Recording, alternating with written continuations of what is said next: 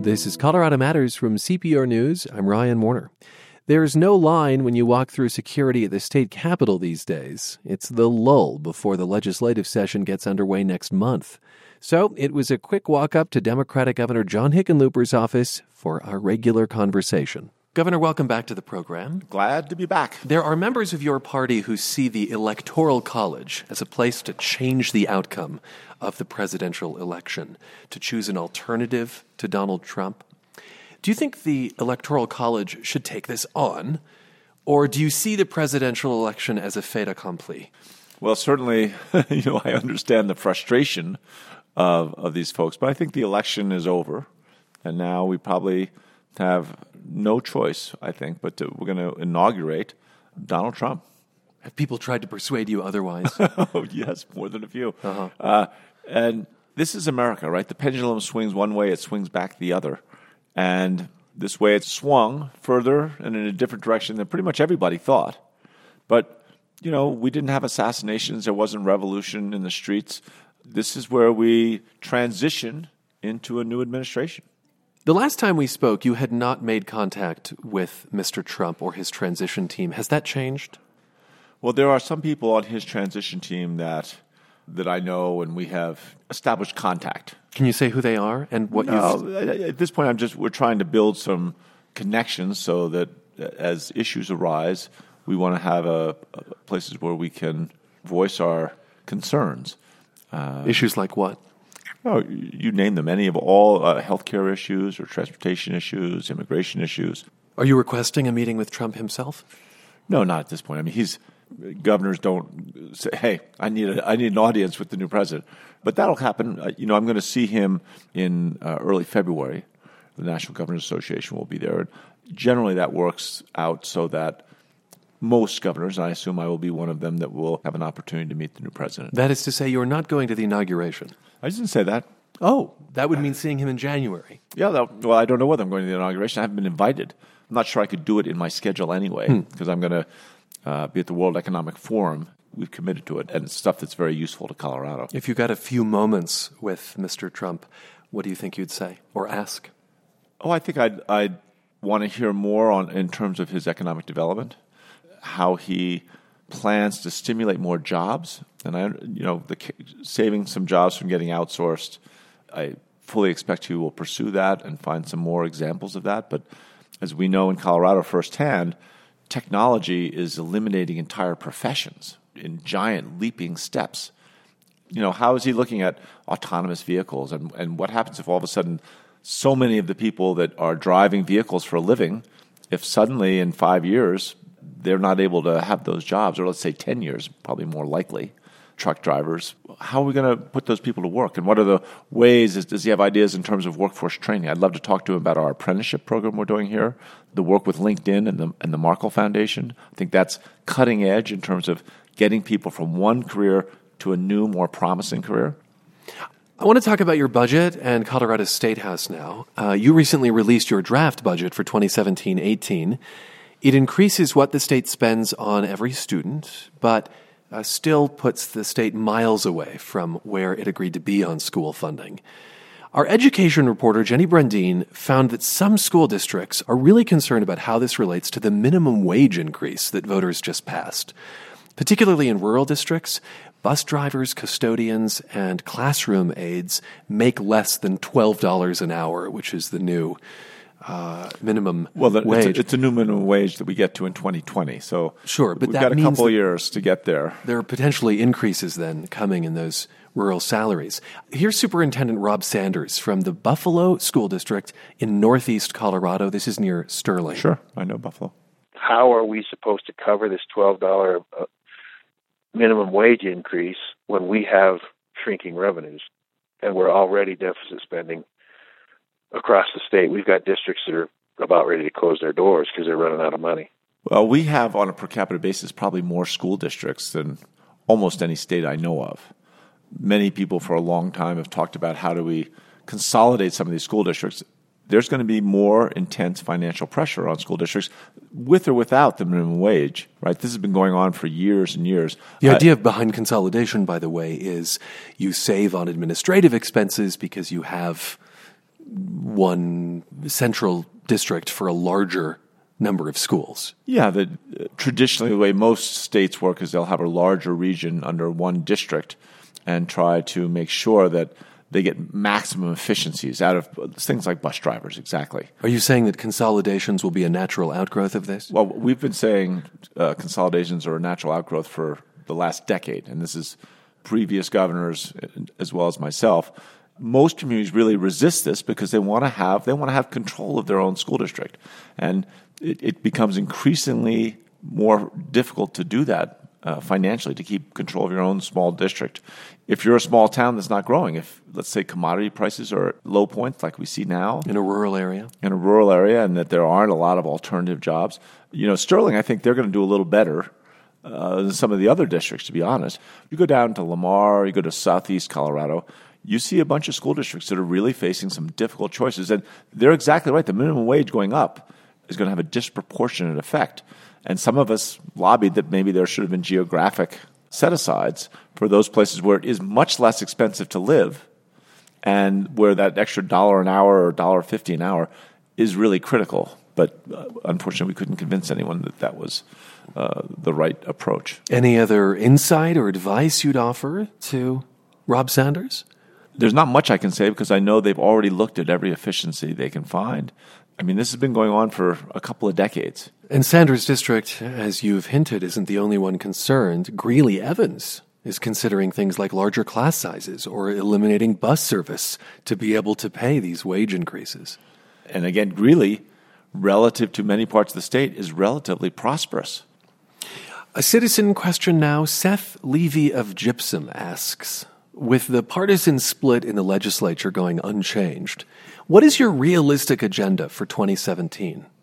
Uh, we don't have time to go through the whole thing. So, what's at, at, the top of your list? What's my realistic agenda? Right. so, you know, Seth, I, I still think we've got to fight for the hospital provider fee. It's a fee.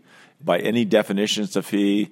The president, except, attorney general. Except by the definition of the Republicans who oppose you in the legislature really, on this issue. Really, just the, the, the, the Senate president. I mean, he, he is the one who keeps it in committee, and, and we're going to continue to negotiate with him and see if we can find a way that uh, some sort of a compromise. So, a reclassification of this fee, you believe, would free up more funding for transportation, for education, and, so, and I'll say that you know this would mean that there might not be refunds under the Taxpayer Bill of Rights. People wouldn't get their twenty bucks, and I think that's legitimate for a lot of people. That twenty dollars is is meaningful. Uh, it's a budgeting maneuver, and it has been highly controversial. I don't what think it's that controversial. I think it's pretty obvious. But but what what will there's change a very, in this coming there, session? There's a small group, right? It's less than 25 percent of the state that opposes it. But that's not our only. Obviously, I think we we have to recognize that, that there is a, a serious possibility, maybe even a probability, that we're not going to succeed in the hospital provider fee because, as you point out, nothing's changed. And so, if there's that possibility, and, and you realize that it is one, do you have a backup plan? Yeah, well, the, uh, we have a backup plan for transportation. We have a backup plan for, you know, education. Each. What are they? It's none of your business. You, none of my no, business. No, no, I think I think you have to find if you really want to address uh, transportation you have to figure out some new resources, some new revenues. So raising the gas tax. So that's uh, raise the gas tax, uh, add a sales tax. There would have to be a vote on raising the gas tax, uh, and there would have to any of these would require a vote. Okay. And my point is, right now we're getting clobbered by our competitive neighbors. So uh, Utah right now spends probably double what we spend on transportation on, on adding infrastructure, probably triple, and they have almost half the population if you're a young entrepreneur looking at where to start a business and where to, to, to have your family, in terms of that statistic, transportation, we're not competing very well. And this is one of those things, you don't see it at first, but all of a sudden you lose your momentum and people start going and saying, oh, it's Austin, Texas is much better. And they've expanded that off ramp and it's much easier. Not the traffic jams aren't anywhere near as bad. And once you lose that momentum, which Colorado has right now, it's very hard to get it back. Can I say that there might be people listening who say, oh, if only Colorado would lose a little momentum, yeah, the roads wouldn't be so busy, and housing wouldn't be so expensive. Yeah, and, and, and those same people who do, and there are plenty of them who say that, So then all of a sudden you're shedding population because it's just too congested and we haven't invested in our infrastructure. And then suddenly people are getting laid off and suddenly everyone's business is going down, sales are down three or four percent. And then you go back and talk to those same people and they sing a different tune. I was here in the late 1980s and, and kind of going into the 80s, everyone thought we had too many people. You know, there were these, you know, license plate holders that were get away Californians, don't come here, and all this stuff. And then all of a sudden, the price of oil dropped. We had it went into a recession. It was a deep recession. Real estate prices dropped. Uh, restaurants and retail businesses, their sales went down 5, 10, 15%. Nobody wants to see that. And it's, you can't have it both ways. You're either going to grow or you're going to shrink. And when you start shrinking, it puts intense pressure on many, many people. So back to the potential solutions. So a raise in the gas tax. What else is on the list for transportation? A possible a sales tax, statewide sales tax. Sales tax. Obviously, if, if, if they were trying to do a sales tax and it was uh, voted down, my guess is that some of these communities, like Fort Collins or, or Colorado Springs or Denver, you know, metropolitan Denver, would want to do a regional transportation authority and raise their own money and not use any state money which is all right, although historically we want to make sure the money we raise gets used all across the state because the rural areas have greater, obviously, many more roads, less population. So historically, we've always helped subsidize them to a not, not a large extent, but a certain extent, with the revenue from along the Front Range helps helps maintain the quality of the rural road infrastructure. If all the urban areas start doing their own RTAs, you're going to lose that connection at, uh, between the whole state. And I personally am against that, and, and it's not something I want to embrace. Your uh, predecessor, uh, I remember Bill Ritter, wanted to investigate VMT, vehicle miles traveled, so that you actually uh, have something in your car that measures the miles you travel and charges you accordingly. So there'd be a fee based on how much road you used in the course of a year. Everybody would pay a proportionate amount to what they their use of the roads.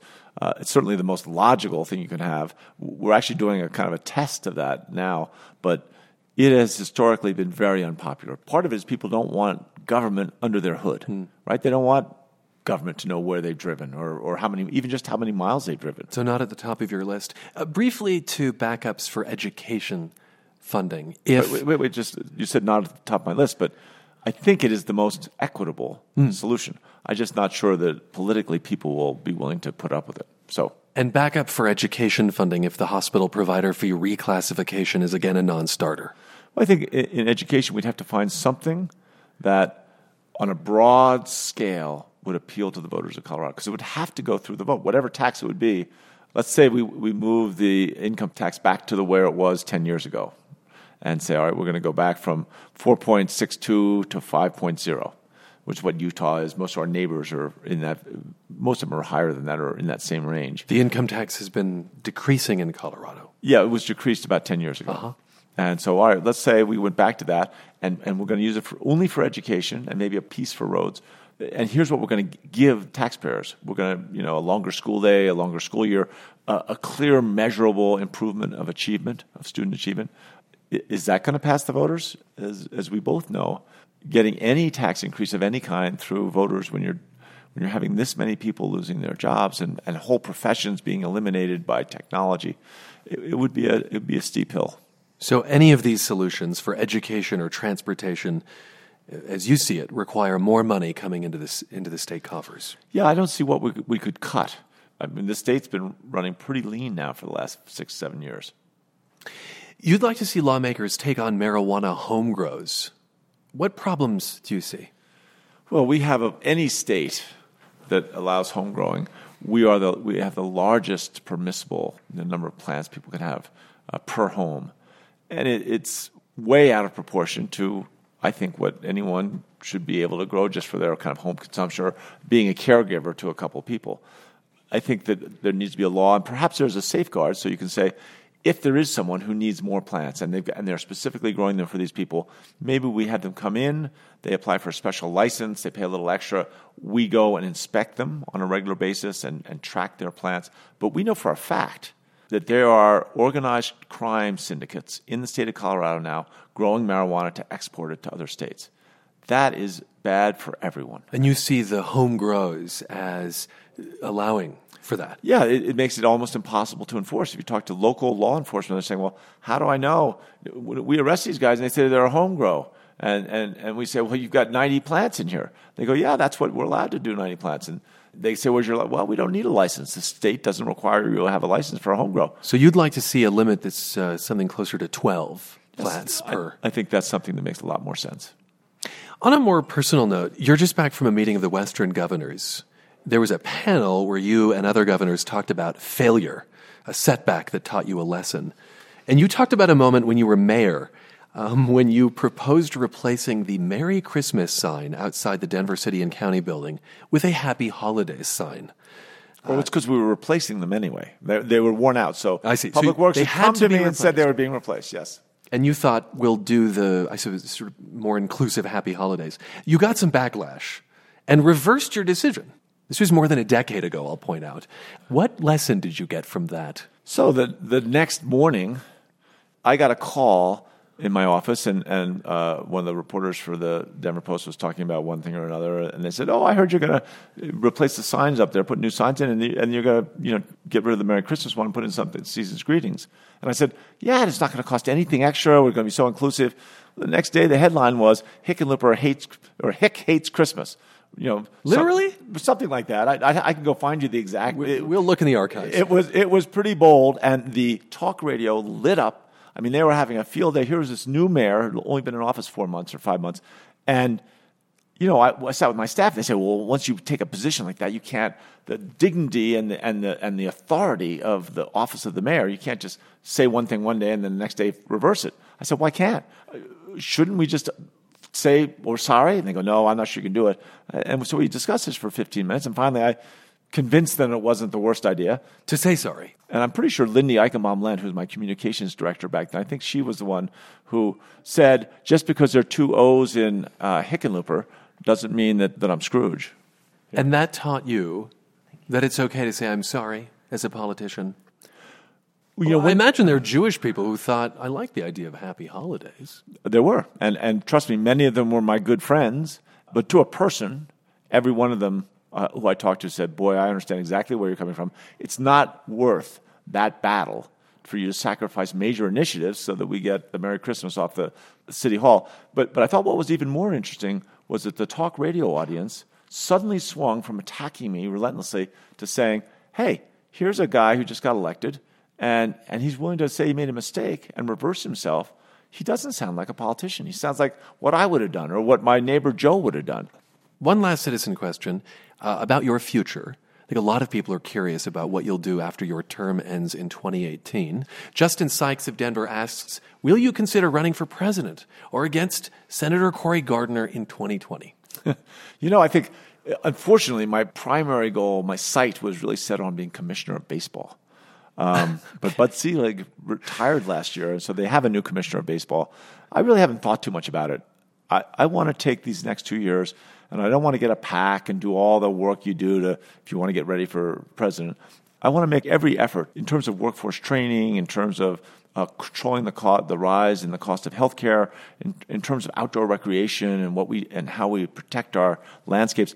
I want Colorado to be the model where where people with different opinions are willing to come together and work together. Is it possible that 2014 was the last time you run for office? Yeah, I think there's a there's a pretty good chance that that's the last last time. Again, never say never. And if in 2018, when I'm done, if the country seems to be in a terrible position, I might well help someone else run for president. I could run for president myself. But I think it's for most people that are planning that, they go to work right now. Thanks for being with us. Always a pleasure.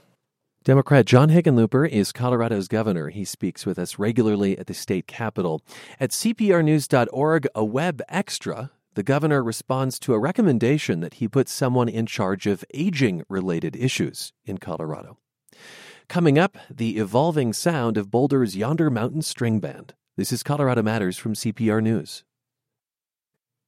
It's Colorado Matters from CPR News. I'm Ryan Warner. Boulder's Yonder Mountain String Band has a New Year's tradition. They play a series of concerts at the Boulder Theater. And if you go this time, you might hear some of their newest music. They fall, they fall, they fall, they fall, they fall on Allison. They fall, they fall, they fall, they fall, they fall on Allison.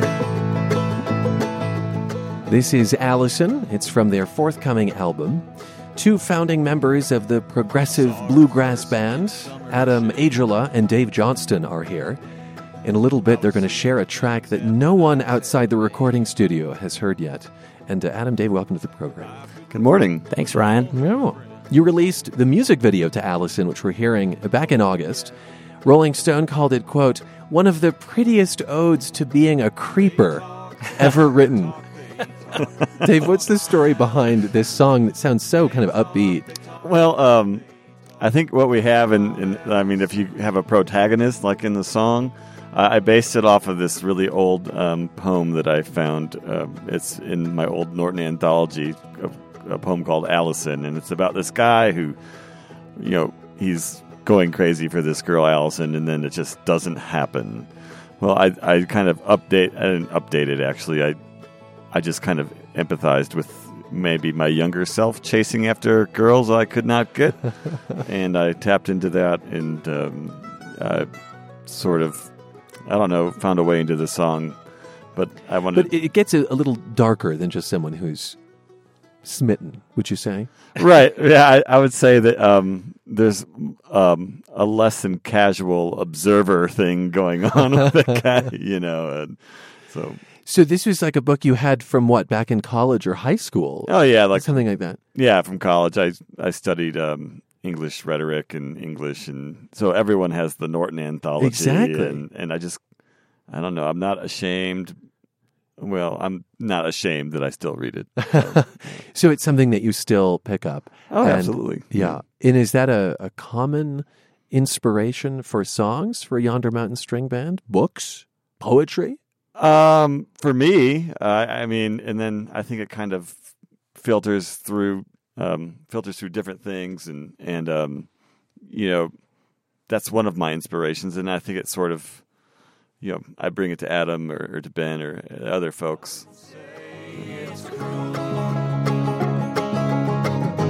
Play all night, play all day, channeling the time I put into hopelessness. It's all for you.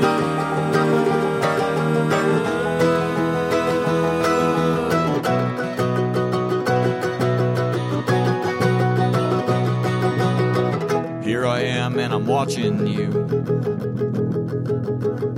I couldn't change my mind if I wanted to. I might fake out and I might burn down.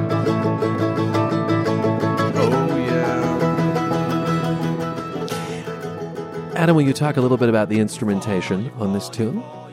Um, it is our. I got to make sure I have my public radio voice. Is this good? How does this sound? Is this? I think it's intimate enough. Okay, yes, good, you're, you're doing just fine. Um, it's the same instrumentation that we have um, on stage. So basically, we have our upright bass. Uh, excuse me. Uh, banjo, acoustic guitar, mandolin, and fiddle. And so, how often are songs worked out on tour, on stage, before you go to the studio? Um, seems like lately, like Dave brought up, that we write uh, together.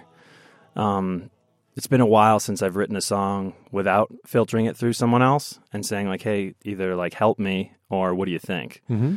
And so lately, the stuff that I've been coming up with, and even to a large extent, stuff Dave's been coming up with, we've been filtering it through each other and kind of coming up with a a song for all intents and purposes, and then sending it. That's not the only way because there's stuff that we write with everybody, the whole band, but um, we bring it to the band. Usually, we'll record, or when we're on the road, I'll be like, "Hey, check out, we got this idea."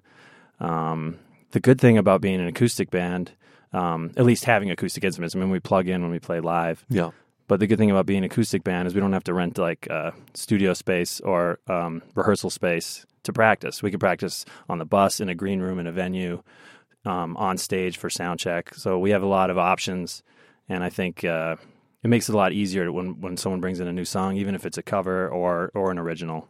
Yeah. It's, it's good you're not in like electric rock music in that, in that case. Well, yeah. I mean, I like I like I love electric rock music, but You founded the band in 1998, have released more than a dozen live and studio albums, and your most recent, Black Sheep, came out last year. It was the first album after the departure of founding member and mandolin player Jeff Austin. Uh, I understand it was also the first time the band went with the traditional five piece bluegrass lineup for the full record so guitar, mandolin, banjo, fiddle, bass. Why don't we hear the title track, Black Sheep? Got the keys to the kingdom, got a ship to sail, a ship to sail, a ship to sail. Bird in the hand won't fly away, tween too long in the break of day. Black sheep, black sheep, black sheep. Springtime on the mountainside, on the mountainside, on the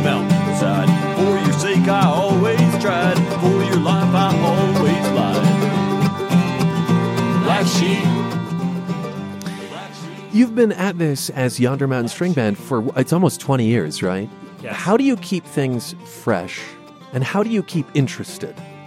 Um, I that's a I love that question. I think it's uh, I think it's pertinent for anyone kind of uh, starting out or in the middle of things or even at the end of things. It's perfect for everyone. It's really, for, for question. everyone, and I think it's something you need to um, constantly be aware of. You know, in maybe a playful sort of way. But I mean, for me, it's like um, I just feel like there's a lot of stuff that I'm still very interested in when it comes to um, performing or practicing or things I'm listening to or things I'm reading. Uh, you know, it all sort of kind of can be cross referenced with itself, and you can kind of find like a sort of inspiration in the pieces, in the in the um, and in the different ways those things influence the way you're thinking about It, things. it strikes me, Dave, that you draw a lot of connections between things. That's, I- that's what I'm hearing in your head. I, I, I feel like you know. I mean, connections are nice, Uh-huh. and and I mean, let's. I, for me, I, you can just observe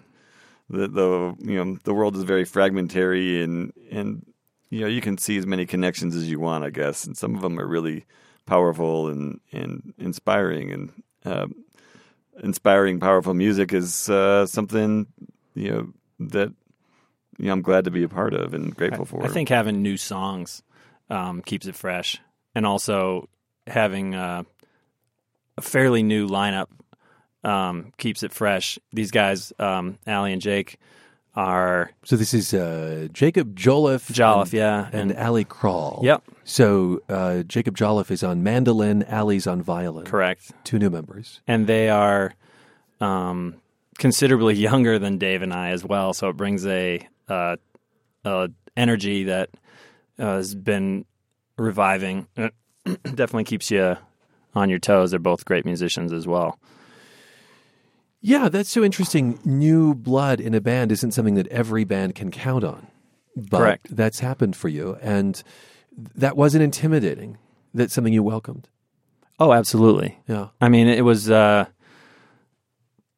it was exciting the whole time. I mean, it was ne- it was never uh, n- not in my mind. It was never intimidating, and um, you know, playing music is supposed to be fun. After all, you know, it's uh, like people say. What's a? I've heard the saying. Um, we get paid to travel. We play for free. You know. And traveling is often the, the, the part that feels like work, as opposed to the playing, I'm guessing.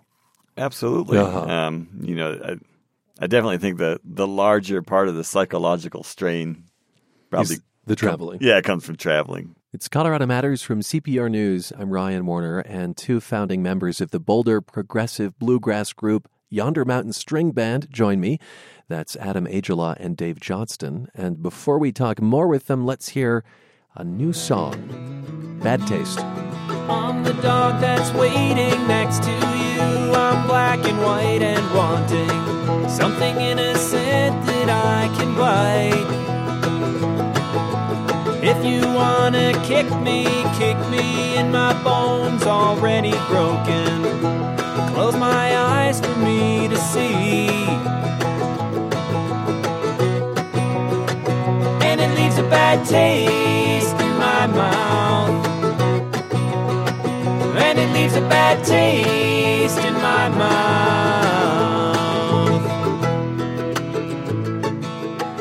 Really gorgeous harmonies, by the way. oh, thank you. Good job. What's the song about? Uh, well, do you want to talk a little about it too, or it, Yeah. it- this is this is actually kind of cool. The way this song came about was, um, we have old uh, voice memos on our phones going back years, and they, they're all saved. And I recorded the music to this um, in like 2011, and we were going through stuff earlier in like January, I think, or maybe December last year. And Dave was like, "I really like that." He's like, "Send me that one," and I sent it to him, and then he sent me back for uh, what ended up being the first verse of the song. Um, and we, it's we have had a few times where we've written songs that way where I've he, I've had a melody and he's had lyrics and Yeah. for some reason he was drawn to it and I'll let you take it from here, Dave. Yeah, uh, So you heard his voice memo from his phone. Yeah, Yeah. I heard I heard his voice memo from his phone, and then um, I, I definitely heard like a vocal melody over it. Um, although the specific melody did not come that way. It's just I'm like there's a vocal melody in that, and I don't know what suggested that, but I heard that, Huh. and I went with that, and I started cleaning the kitchen and walking around with my notebook, and and you know. A lot of the lyrics came that way, and many, a lot of verses came that way in a matter of a half hour or something, and then um, I kind of filtered through and figured out the things that would work, you know. And so, what is the focus of the song? What is it about? Um, that's a good question. I, I think there's a lot of discussion in this song about like uh, what is black and white, and you know what is easy to understand, and what is entertaining, and you know, and you know who's doing the perceiving and stuff like that. I mean, I'm I'm being sort of uh, philosophical about it, I guess, but. a bad taste in my mouth. And it leaves a bad taste in my mouth. And it leaves a bad taste in my mouth. And it leaves a bad taste in my mouth. So the band's sound is rooted in bluegrass. Is it true though that several of you didn't even hear bluegrass until your twenties? Yeah. I mean, I didn't. I, I mean, I grew up in Massachusetts. There is a bluegrass scene there, but I, I didn't know about it.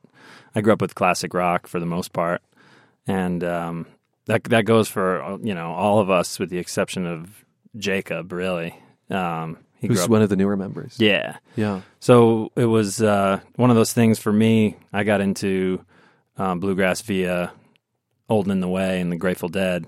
You know, because someone was like, "Hey, you know, Jerry Garcia used to play banjo." Really? And check out the band, and um, kind of got into it that way. It was, you know, obviously before streaming music and even listening stations and CD shops and record stores. So it was kind of like a uh, the way that I was able to learn bluegrass was mostly from people who had existing albums and would say make a mixtape or something. I learned a lot of stuff from Dave um, when the band first started. Yeah, Dave, when were you exposed to bluegrass first? Well, I was in I was in college as well. Um, I had a roommate. His name's John Sampson, and his dad was part of kind of like the bluegrass scene in, in Chicago. And um, he came down one year with a banjo to the dorms, and I picked up John's banjo, and I since it's an open tuning, it's easy to make music on it immediately. And so I was drawn to the banjo, and then someone said, "Hey, you should."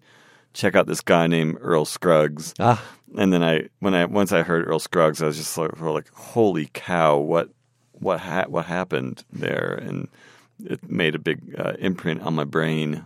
on your brain. Yeah. That has lasted for decades. Yes, still there. We're speaking with members of Boulder's Yonder Mountain String Band. So I want to talk about your annual New Year's concerts at the Boulder Theater. What started this tradition? Uh, just we all lived. I mean, at the time, we were all living in this area. Ben's has since moved to California. Um, so, but it's, it seemed like uh, natural to be home to bring in the new year. You know, we between here and between Boulder and Denver, it's been predominantly and Nederland. If you go way back, almost all of our New Years, with the exception of I think two, were in St. Louis. The rest of them have all been in the Front Range. The Boulder Theater is so warm too. It's think awesome. Yeah. yeah. Yeah, it's a wonderful spot. We love playing there. So. And what do you like about the New Year's tradition? Um, I mean, I like I like that it's down the street. Uh, that's nice. Um, I mean, uh, Boulder is very. I don't know. It's just very charming, and it feels really good to be at home and, and to play in such a uh, pretty place. It sounds great, and I don't know. It just feels. Uh, I don't know. It feels like home, and I think that's the most special part about it for me. Beyond Boulder, that is the Boulder Theater feels like home to you. Yeah. If you could collaborate with any bluegrass musician, who would it be? Wh- Like living or dead? Oh, that's interesting. I hadn't considered the dead. Um, 'Cause let's if- go with living. Well, with living, Maybe I we feel can like make we've this done happen. it. I f- we've already done it. I feel like. I mean, Del McCoury, Oh. in my opinion. I mean, the, the, the and his and his kids and the guys in his band, Del McCoury band. It's, um, he's like the living. He's the one. He's I guess would be considered second generation of original bluegrass, right? Right. and he's still alive and he's still crushing it as far as every time I see him. And he's just the he's the real deal. And it, you know, not only is he the real deal as far as his talent, but he's a real person and he's super nice and he's very friendly and he's cool and and, he's and a legend. Absolutely. Yeah. And he sat and he's when he sat in with us before and I've had the pleasure of singing harmonies with him, which has been, you know, a little bit I'm a little bit nervous doing stuff like that, but um, that's for me. I don't know if, you know, if we're talking living. I mean, like I have a, like a whole host of esoteric banjo players that I would like to play with. that I haven't played, you know, like Ben Eldridge from the Seldom Scene or Alan Munde from Country Gazette. Those are two guys that I love their banjo picking, and I haven't gotten to play with yet. So that's two right off the top of my head. Well, How about one last song before we say goodbye? This is from the 2015 release Black Sheep, and the tune I think is called Annalie, correct? oh, cool. Yeah, sure. Here we go. Yeah. All right. Annalie woke up every morning at the crack of dawn to the screaming inside her head.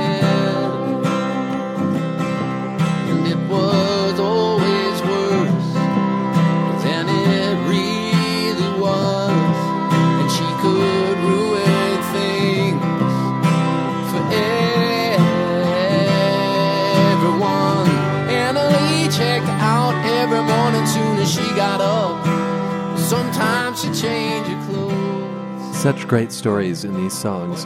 We heard from Adam Aijala and Dave Johnston, two members of the Boulder progressive bluegrass group Yonder Mountain String Band.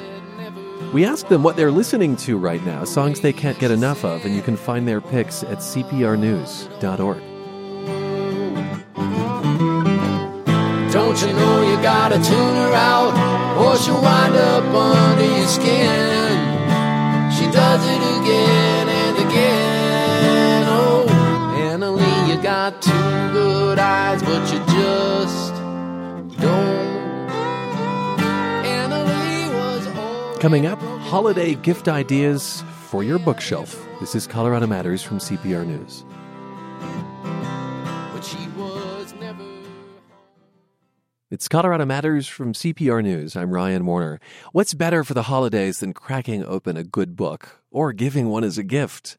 We're going to get some reading recommendations with some Colorado flavor. Back with us, lead buyer for the Tattered Cover Bookstores, Kathy Langer, and from the Bookworm of Edwards, Nicole Magistro. Ladies, welcome back to the program. Thanks, Ryan. Great to be here. Thanks, Ryan. So, Kathy, you have a pairing of books to start us off. I do. The first one is a history of the uh, Indian Wars in the, the American West called The Earth is Weeping by Peter Cozzens, who is a military historian. And what he has set out to do, and I think succeeds, is to debunk a lot of the mythology about the American Indian Wars, both on the side of the Army and on the side of the um, Indians who they were fighting. Um, And these are wars that took place really in our backyard. in our backyard, and one of the one of the most important um, battles massacres was the um, Sand Creek massacre, which took place in Colorado in the early 1800s. I mean, early 1860s, um, which really was a jumping off point on both sides of what was done badly, what you should try not to do. But again, there were a lot of bad actors on both sides, and a lot of a lot of mistakes were made and people killed. The Earth is Weeping. And you say the second pick is a beautiful way to balance the tears of the first pick. Uh, And I think it's a novel, yeah? Exactly. It's News of the World by Paulette Jiles, and it takes place in post Civil War Texas. And an older um, newsreader, an itinerant newsreader, is charged with taking a uh, freed captive of the Kiowa, a 10 year old girl named Joanna, across Texas back to her uh, remaining family. Her parents were killed in a Um, in a raid, and she has grown up with the Kiowa, lives like a Kiowa, thinks like a Kiowa, and she is not happy to be going back to the white world. A newsreader? What do you mean by newsreader? A newsreader, he goes from town to town. He has newspapers from around the country and around the world and hires out a hall. And the townspeople come and listen to him read the news of what's happening in the world and that's their entertainment. A lot of them are illiterate. So so he's bringing the news of the world to the small towns of Texas. Wow. You have a passage to read speaking of reading Kathy. I, I do. It's the opening paragraph and it, it starts Wichita Falls Texas winter 1870 Captain Kidd laid out the Boston Morning Journal on the lectern and began to read from the article on the 15th Amendment. He had been born in 1798, and the third war of his lifetime had, ended five years ago, and he hoped never to see another. But now the news of the world aged him more than time itself. Still, he stayed his rounds, even during the cold spring rains. He had been at one time a printer, but the war had taken his press and everything else. The economy of the Confederacy had fallen apart even before the surrender. And so now he made his living in this drifting from one town to another in North Texas, with his newspapers and journals in a waterproof portfolio and his coat collar turned up against the weather. News of the World, one of the recommendations we're getting for holiday books. Nicole Magistro, your list includes a novel by Denver author Eleanor Brown. What is this novel about? That's right, The Light of Paris. Um, Eleanor Brown is, like you said, a Denver author. She's got a great knack for writing lovably flawed characters. And this second novel is the imagined relationship between Madeline and her grandmother Margie. Um, Madeline feels trapped in a bad marriage and sort of a shell of her former self. She longs for an adventure, and when she discovers a lost diary of her grandmother's scandalous trip to jazz age Paris, ah. inspired to change her life too. It's quite uh, salacious. Uh, this is a great read for book clubs and for fans of books that present that sort of tempting what if kind of plot. Hmm. I curled up in front of the fireplace and read it in one sitting. I just loved it. The Light of Paris by Denver author Eleanor Brown. And oh, there's just something so irresistible about Jazz Age Paris. I, I want to go there. Absolutely. And I think the streets and the sounds and the sights come alive. Um, the alternating narrative between Madeline and her grandmother really draw an interesting parallel between the two women uh, who didn't um, necessarily live in the same time or even know each other very well.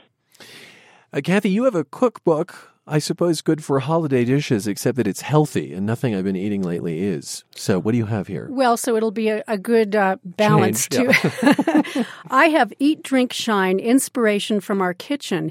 It's by Jennifer, Jessica, and Jill Emich. They are triplets who own and run Shine Restaurant and Gathering Place in Boulder. And I love this cookbook. It is healthy. It's actually paleo and gluten free, but you don't have to live by those rules to really enjoy this beautiful cookbook. They have a great philosophy about healthy eating. They have wonderful recipes, easy to make. It's the kind of cookbook that I would use because it's not very difficult, and uh, and the um, the photographs are beautiful, and it's got a lot of just inspiring messages and and. Uh, tips and uh, it's lovely. I just love it. You have it here. Why don't you open it to a random page and tell us what recipe you land on? So this is Eat, Drink, Shine by the Blissful Sisters. And what have you discovered for us here? Let's see. Well, well my favorite page, which I'm I'm cheating. I'm trying to flip to it, is um, baked eggs in avocado cups, and it's just this beautiful plate full of avocados that you've you've baked the eggs in the avocado, and it just looks so luscious and Hmm. and, and rich and yummy. These recommendations will be at our website, cprnews.org, for holiday reads or holiday gifts. Nicole, back there in Edwards, you picked a book by Warren Miller, who's really well known for making ski movies, not writing books so much. That's right. Although this is Warren's 11th book. Oh, my. Uh, my, my. It is his yes, it is his autobiography and I think the one that really shines. He's 92 years old now and has quite a bit of distance from the movies that still bear his name, but he was the one who made ski bums and the mountain lifestyle famous. Um, the autobiography adds to that legacy that's a visual one, uh, full of hilarious stories from his very, very young days through his childhood and into the time where he first went out to um, kind of conquer the mountains. And he did this with his friend Ward Baker. Uh, they went around in a teardrop trailer, and it was sub zero temperatures. They were very used to their mattress being frozen on the bottom of the trailer. All their provisions didn't need refrigeration because it was cold and they were camping in the parking lot um, all winter long. I just love the poignant stories. I love how he tells the legacy of the films and the, the people who helped him create a real tradition for ski bums and the mountain lifestyle. And that's It's that's called. Freedom Found by Warren Miller, correct? That's right. Yeah. Freedom Found. You have another ski themed book, or at least by a well known Colorado ski racer. That's Lindsey Vonn. What does she write about in Strong is the New Beautiful? What a great title. It is a great title and a really inspiring book. Uh, it's meant for girls and women to really stand up against the idea that you need to go on a diet, you need to be thin, you need to have a certain body type. Lindsey stood up against a lot of those stereotypes and um, has created, obviously, a very strong and um, beautiful image for herself. Um, it's this book is full of training photographs. Uh, it's full of recipes. It's full of inspirational anecdotes, um, and she really makes a case for defying expectations. Um, it's also really pretty real, down to earth. Um, her dogs make cameo appearances. Um, she looks very regular and uh, in her workout clothes as she's trying to figure out the best ways uh, through the course of her training uh, to make her into an elite athlete. And so uh, I love this book for a way to inspire people to, um, you know, just kind of get out there and be who they are. Strong as the New Beautiful from Lindsey Vonn, Colorado ski racer, who has taken some kind of physical hits of late. Let's wrap up. We have just about a minute, Kathy. You have two books for kids. What are they? I have Sissy Bear at the Fort by Holly Arnold Kinney. Um, her family owned, and she still owns and runs the Fort Restaurant in, in the Denver area. And Sissy Bear in the early 1960s came to live as a bear cub. And uh, it's a lovely story about the bear cub living at the fort and, and her, her relationship with the family and their pet German Shepherd. They're yeah, and they're really their pet bear in some ways. And uh, let's see, Bunny Slopes, Nicole is the final choice, but we don't have much time, so you can check it out at our website cprnews.org. Another one for young readers, an interactive picture book that uh, has a lot to do with skiing as well.